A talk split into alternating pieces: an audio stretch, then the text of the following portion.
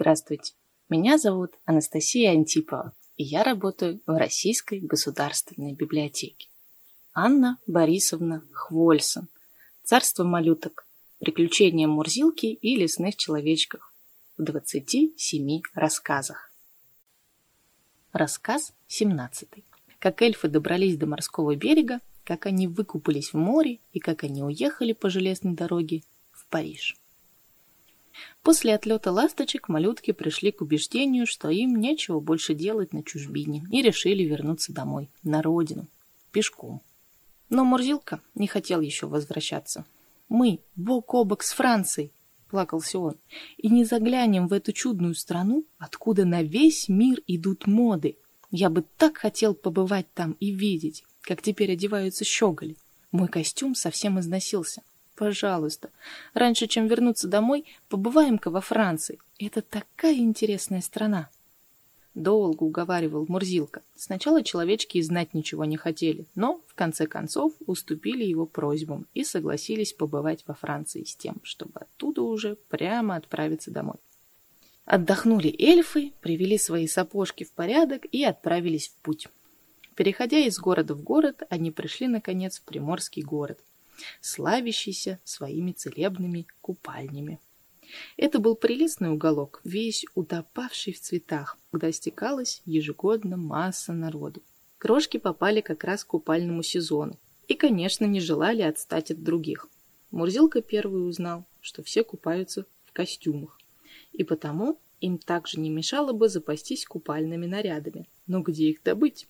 Весь день бегали эльфы по городу, пока не отыскали склады игрушек. Сотни ручек принялись рыться в ящиках и... О, радость! Там, между прочими вещами, лежали кукольные костюмы, которые, хотя и не были в пору малюткам, но, подвязавшие и подогнувшие то одно, то другое, можно было их надеть. Бальные, кисейные юбочки одевались вместо кофт, шляпки всевозможных фасонов вместо купальных чепчиков, под конец вышел такой смешной маскарад, что эльфы сами без хохота не могли смотреть друг на друга. Быстро пробежали они улицы и приблизились к берегу. Перед ними лежало спокойное, величественное, гладкое, как стекло море. У самого берега только вздымалась вода и волною заливала песок. Малютки, как мячики, прыгали в прохладную влагу, резвясь и играя в ней, как на суше ведь в сапожках-макрушках они не могли утонуть, хотя бы нурнули на самое дно. Смех, шум и крики раздавались в вечернем воздухе, но это слышали только рыбки да волны. «Ах, море унесло мое платье, мои штанишки, мои туфельки!» раздавались поминутно веселые голоса. «И мою чудную шляпку, мой цилиндр!» — заорал Мурзилка, не решившийся расстаться со своим цилиндром даже при купании. Нарезвившись вдоволь, эльфы отправились к себе в рощу где и переночевали среди душистых цветов. Рано утром проснулись братья и по обыкновению отправились бродить по городу. Вскоре их внимание привлек вокзал железной дороги. Публика спешила занять места в вагонах, так как поезд через несколько минут отправлялся.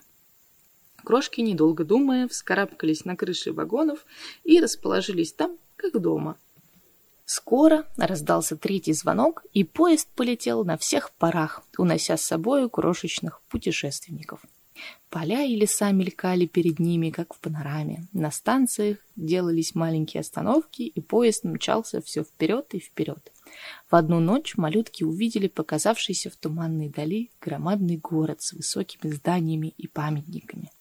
Знайка поспешил сообщить товарищам, что они приближаются к Парижу главному городу Франции. Вскоре поезд действительно остановился, и эльфы, спрыгнув на землю, очутились среди такой давки и толкотни, что на силу выбрались из нее. Несмотря на поздний час, улицы кишели народом, масса огня превращала ночь в светлый день. Малютки, увлеченные толпой, двигались по бульварам, по которым гуляла несметная масса народа. Вдруг все схватились мурзилки. Никто даже не заметил, когда он исчез. В большом беспокойстве стояли эльфы у ярко освещенного магазина, не зная, что предпринять. Как вдруг раздался знакомый голосок, и из двери магазина выскочил сам виновник переполоха, весь нагруженный модными материями. Вот это на фрак, вот это на жилет, вот это на пальто. лепетал он, показывая на маленькие пробные кусочки, которые приказчик, видно, бросил на пол. Переночевав в каком-то саду, эльфы с рассветом принялись опять осматривать город, выглядевший при дневном свете гораздо хуже, чем при огне. Даже река Сена, на которой стоит Париж, показалась им не особенно широкой и красивой. Еще больше интересного смотрите на сайте leninkatur.rsl.ru